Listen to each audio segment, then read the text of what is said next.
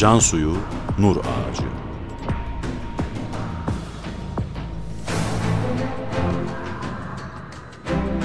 Metin Yusuf Ziya Özkan.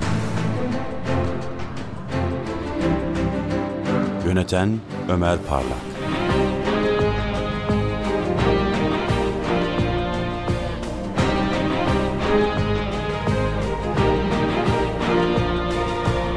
Yirmi yedinci Bölüm Hazreti Üstad'la birlikte Erek Dağı'ndaki harabe kilisedeydik. Günlerden bir gün ben ve bir ara Hicaz'dan kalıp orada büyük nam vermiş olan Şeyh Ekberül Vani lakabıyla anılmış Büyük Veli Şeyh Şükrullah Efendi'nin oğlu Esasüddin ile ikimiz üstadın yanındaydık. O gün ikimizden başka kimse yoktu. Hamidiye paşalarından Kör Hüseyin Paşa iki hizmetçisiyle birlikte üstadın ziyaretine geldiler. Hüseyin Paşa çok uzun boylu ve iri yarı bir insandı. O gün paşalık altın madalyaları da üzerindeydi. Çok heybetliydi.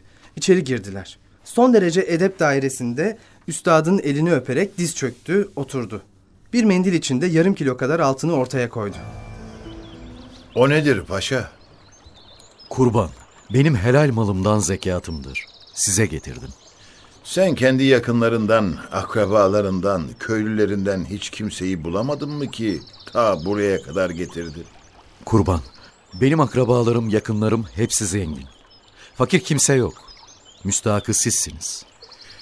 Zekatın nakli caiz değildir. Orada birçok fakir varken bunca köyü aşıp da buraya kadar niçin getirdin? Seyda, kurban, hiç olmazsa beş on tanesini kabul ediniz. Burada yanınızdaki talebelerinizin ihtiyaçlarına sarf edersiniz. Hayır, mümkün değil. Benim zekata ihtiyacım yoktur. Hay Allah, kabul etmeyecek misiniz? Dedim ya Hüseyin Paşa, başkalarına verin. Ee, Şey, hay Allah. Ee, Seyda, sizinle hususi bir istişarem de olacaktır. İzin verirseniz talebeleriniz dışarı çıksınlar. Sizinle hususi konuşmak istiyorum. Hayır, bunlar benim vücudumun parçalarıdır. Ayrılamazlar. Neyin varsa söyle. Seyda, eğer bize izin verirseniz isyan edeceğiz. Ne için isyan ediyorsunuz? Ali'nin, Hasan'ın kabahati varsa Haydar Ömer ne yapmış? Arada Müslüman kanı dökülecektir. Ruslar bizi vurdu, öldürdü, perişan etti. Malımız, canımız telef oldu gitti. Fakat namusumuza bir şey olmadı. Şimdi elimizde kalmış olan bir dinimiz ve namusumuz da gidiyor. Bize izin ver. Hem piyadelerimiz hem de süvarilerimiz mevcut hazır bekliyor.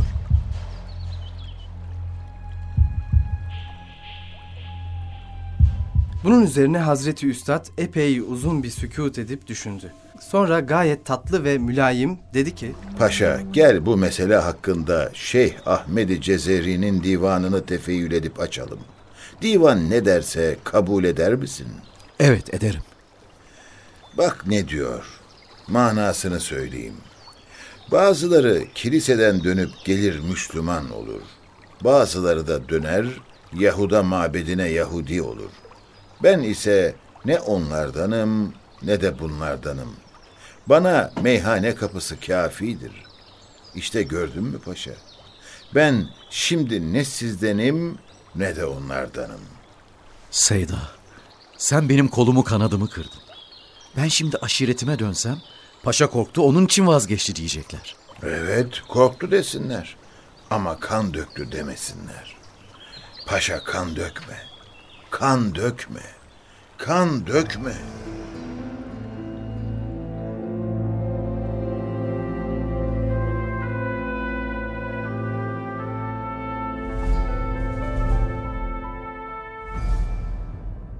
Hüseyin Paşa döndü, gitti ve kuvvetlerini dağıttı. Dolayısıyla Van bölgesinde herhangi bir hadise vuku bulmadı. Yalnız telgrafhanede mahrem evraka bakan bir akrabamız vardı. Bir gün dedi ki, Ankara'dan bir telgraf geldi. Van'da bulunan Şeyh Said'i hemen imha ediniz şeklinde dehşetli bir emir var. Bu emir Van Fırka Kumandanı Süleyman Sabri Paşa'ya götürüldü. Paşa telgrafı görünce çok hayret etti. Burada Şeyh Said diye bir kimse yoktur. Ancak Said Hoca isminde bir zat vardır. O da kendi ibadetiyle meşgul münzevi bir insandır. Bu isimde başka kimse mevcut değildir diye yazıp verdi. Ankara'ya bildirdik.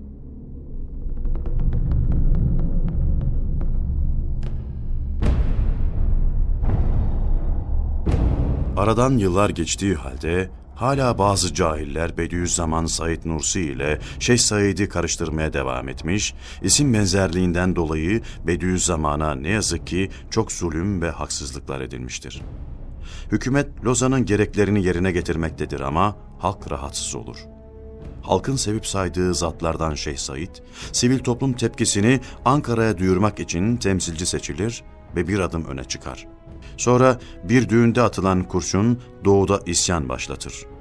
Ve Şeyh Said günah keçisi seçilmiş olur.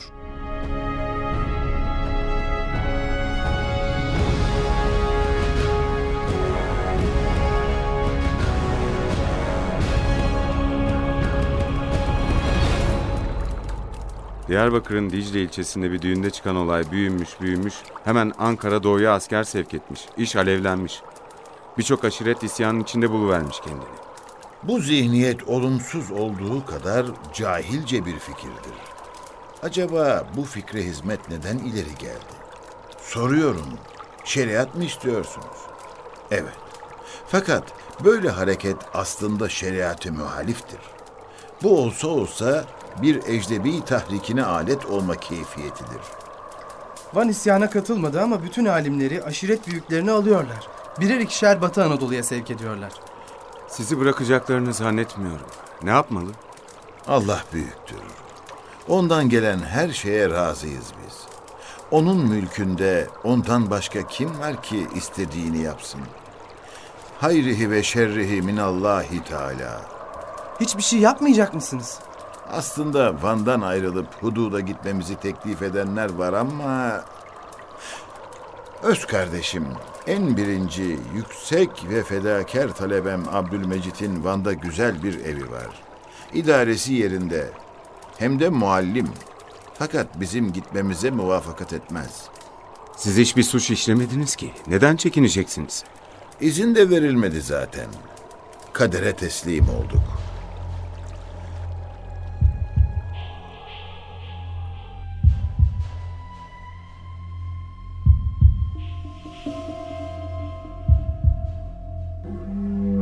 1925 yılının 12 Nisan günü Şeyh Said ve arkadaşları yakalanır. 46 arkadaşıyla birlikte İstiklal Mahkemesi'nde idama mahkum edilir ve hemen ertesi gün kararın infazına geçilir. Buna bağlı olarak doğuda geniş çaplı tutuklamalar, sürgünler başlar. Van da bundan nasibini alır. Van müftüsü Şeyh Masum Efendi tutuklanınca gözler Erek Dağı'na döner.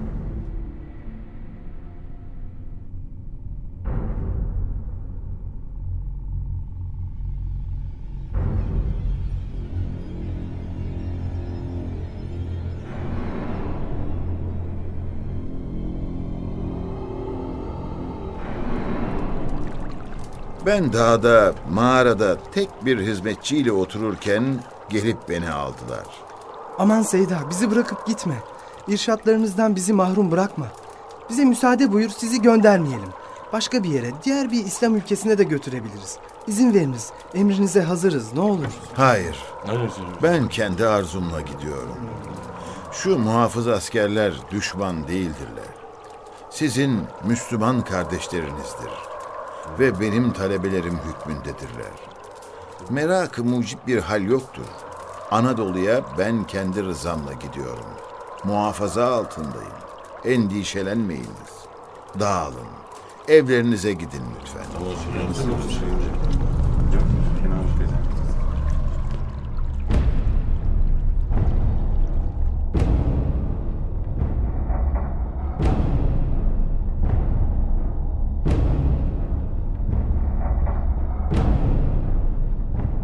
Van dolaylarındaki bütün faziletli insanlar, alimler, şeyhler, beyler, ağalar Van vilayet merkezinde toplandılar.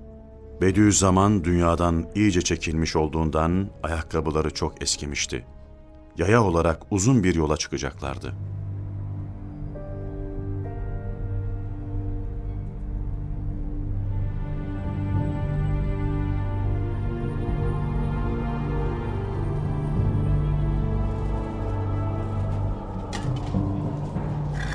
Eyvah! Hazreti Üstad'ın ayakkabıları çok eski. Bu ayakkabılarla bu yol yürünmez.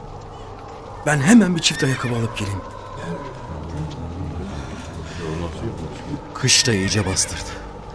Bu dağlar nasıl açılacak? Şubat ayındayız. Allah büyüktür. Bak atlı kızak hazırlıyorlar. Belki dağları bunlarla geçeriz. Efendim, bir kardeşimizin hediyesidir. Lütfen bunları giyin. Rica ediyorum. Nedir onlar? Bir çift lastik ayakkabı. Ne olur. Aziz kardeşim biliyorsun ben hediye de kabul etmiyorum. Parasını verirsem alabilirim o ayakkabıları. Parasını almazsan ben de onları almam. Efendim, bu kadarcık bir şeyin parası mı olur? Prensibimi biliyorsunuz. Ben prensiplerimden taviz vermediğim için burada bu haldeyim. Kusura bakma. Kabul edemem. Hay Allah. Tamam, nasıl isterseniz. Bir talebenizin hediyesiydi. Siz de bu parayı o kardeşimize, talebemize verin. Allah razı olsun. İncelik yapmışlar.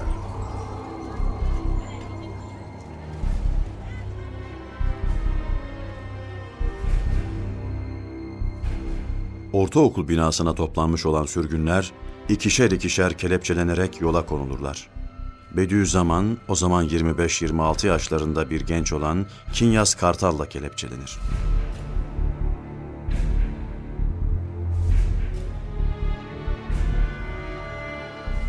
Göl kenarında öküz kızakları hazırlanmıştı.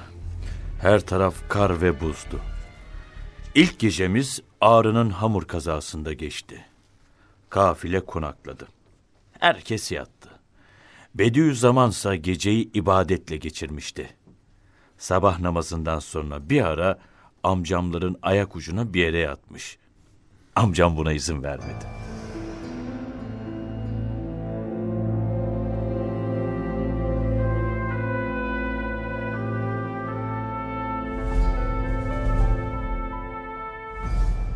Kumandan, mümkünse beni geceleri yalnız bir odaya bırakın. Kimseyi rahatsız etmek istemiyorum.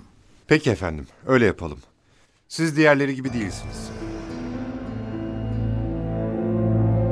Bir asker Bediüzzaman'ı kollamakla görevliydi. Bir gün baktım kumandanı diyor ki, Ben bu zatın kapısında bekliyorum. Ama bundan sonra beklemek istemiyorum. Ne oldu asker? Neden yıldın böyle? Kumandanım ben kapısını kilitliyorum. Bir de bakıyorum ki kapı açılmış. Anahtar bende ve kapı açılmış. Namaza kalkıyor. Kendisiyle birlikte birçok kimse namaz kılıyorlar.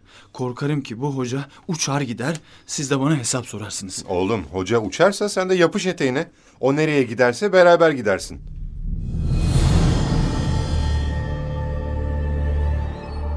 Evet, yine yola çıkıyoruz. Biraz yürüyeceğiz. Eski Said öldü. Eski Said. hocam nasıl eski Sait öldü? Ne demek istiyorsunuz? Ben eskiden bir oturuşta bir kitap yazardım. Şimdi senelerdir bir kitap yazamıyorum. Başladığım kitabı da hala bitiremedim. Bu kalabalıkta Bediüzzaman hangisi acaba? Kafile kilometre uzunluğunda. Bir fırsat bulsam da tanısam kendisini. Şurada gizlice bir abdest alayım da ne olur ne olmaz. Asker, ne yapıyorsun sen? Şey, şey ediyorum kumandan. Oyalanma, acele et. Çabuk bitir işini. Elhamdülillah. Millet evladı işte bu. Bak askercik abdest alıyor. Ne güzel. Kafile ilerlesin. Yola devam ediyoruz. Kumandanım, şu kuzakta tek kişi var. Yanına ben de binebilir miyim? Yetiş, çabuk. Oyalanma dedim sana, bin. Selamün aleyküm. Ve aleykümselam ve rahmetullah ve berekatü. Burnumda sarı, siyah gür bıyıklar var ama bol. Arkadaki kızakta sakallı iki kişi var. Onlar mı acaba? Nerelisin sen? Ofluyum, Trabzon. Hacı Ferşad'ı tanır mısın? Evet tanıyorum. Ee, da, siz onu nereden tanıyorsunuz? İstanbul'da tanışmıştık. Bu arkadaki kızakta iki hoca var. Sen onları tanıyor musun? Bakayım. Onlar benim arkadaşlarım. Biri Van, diğeri saray müftüsü. Hay Allah. Adlarını söylemedim. Bediüzzaman hangisi acaba? Oğlum, bu akşam sen bu hoca efendiyle kalacaksın. Fakat kumandanım ben bunun nesini bekleyeceğim ki? Usulen yanında kalacaksın. Korkma. Bu zat kundaktaki çocuk gibi masumdur. Molla Said o. Bediüzzaman mı? Ne o? Çok mu sevindin? E, Yok kumandanım. Namını duymuştum da ondan.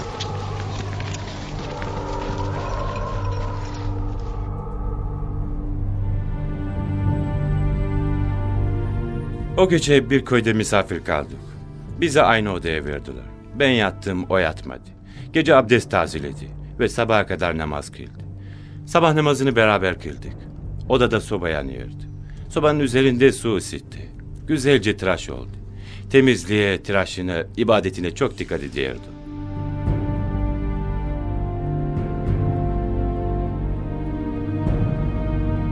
Yolculuk sırasında askerler Bediüzzaman'ın İslam alemi kıyafetine dokunmazlar. Halini, tavrını yakından tanıyınca gönüllerindeki karmaşık duygular muhabbete dönüşür. Şahsiyetli, haysiyetli, tutarlı olmakta bir çeşit tebliğ olur. Sürgün kafilesi Pasinler'in Korucuk köyünde de geceler. Bediüzzaman Korucukluların dikkatini çeker. Hacı Münir Bakan kendisine yoğurt ikram eder. Hiç kimseden hediye kabul etmeyen üstad, bu yoğurttan bir kaşık alır. Bakan ailesi bir kaşık yoğurt için hala bayram etmektedir. Trabzon'da İskender Paşa Camii'nde kalır. Caminin müezzini yatsıdan sonra onu camide nasıl bıraktıysa, sabah namazı için geldiğinde de aynen öyle bulur. Sorarlar.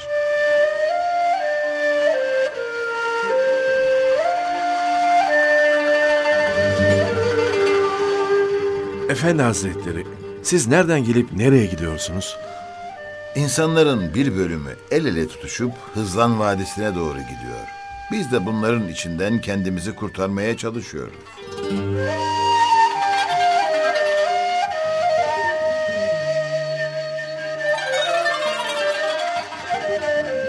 Ve Nisan ayı iyice kendini hissettirirken gemiye binerler. Hedef İstanbul.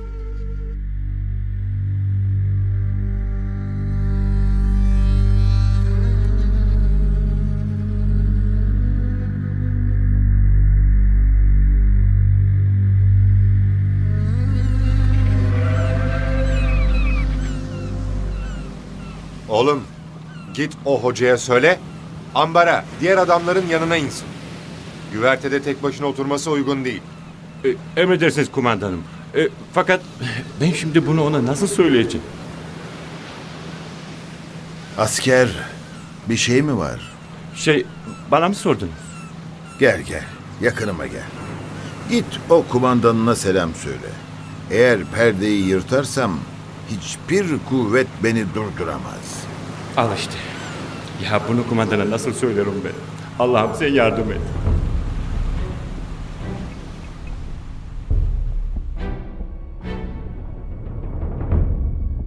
Gemi yolculuğu boyunca Bediüzzaman'a ilişen olmaz.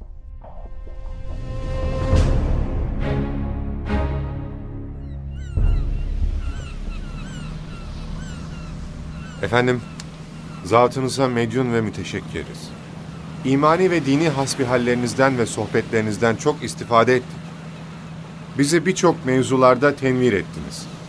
Sizden şunu istirham ediyoruz ki, bizi zalim bir düşman olarak bilmeyiniz. Biz artık sizin emrinize amade muhafızlarınız sayılırız.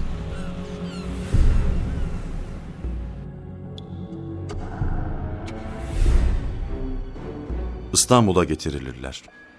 İstanbul'u çok değişmiş bulur.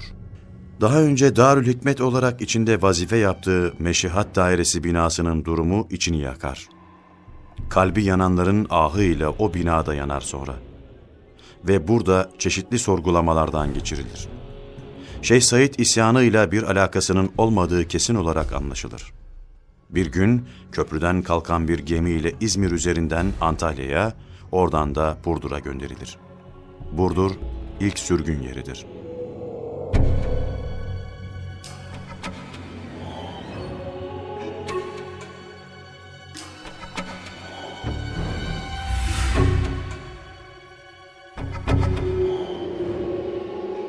Efendi Hazretleri, e, peki şimdi ne yapacağız? Cenab-ı Hak kader ilahinin emir ve sevkiyle bizi buraya vazifeye gönderdi. Vazifeye devam edeceğiz. Nasıl yani? Allah'ın emirlerini yapacağız. Her gün karakola gidip burada olduğumuzu ispat etmemiz gerekiyormuş. Biz buradayız. Buradan gitsek hemen belli olur. Onun için her akşam karakola gitmeye gerek yok. E, gitmezsek çok kızıyorlar. Bu da vazifeymiş. E, icap ederse o vazifeyi de yaparız. Genelkurmay Başkanı Maraşal Fevzi Çakmak Burdur'a gelmiş. Valiyi ziyaret etmiş.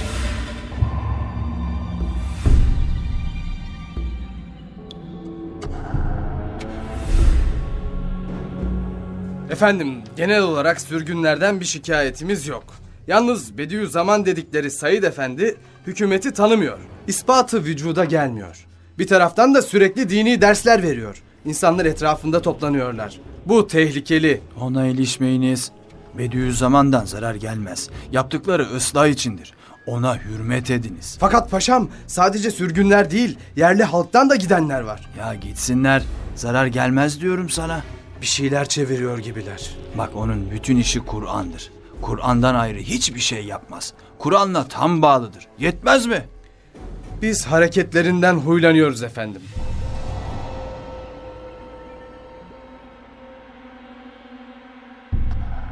Maraşal Fevzi Çakmak sizi pek savunmuş. Vali ne dediyse laf söyletmemiş. Kur'an hizmetinden ayrılmadığımız sürece bize bir zarar gelmez. Zarar gibi görülen şeyler de aslında zarar değildir. Fevzi Çakmak'a o sözleri söyleten Kur'an hizmetinin kutsiyetidir. Bir şeyler yazıyor ve okuyorsunuz. E, ama biz hepsini anlayamıyoruz. Gördüğünüz ne? Siz gördüğünüze bakın. E, çok iyisiniz. Yanınızda insan huzur ve saadet buluyor. İçimiz aydınlanıyor, ferah oluyor.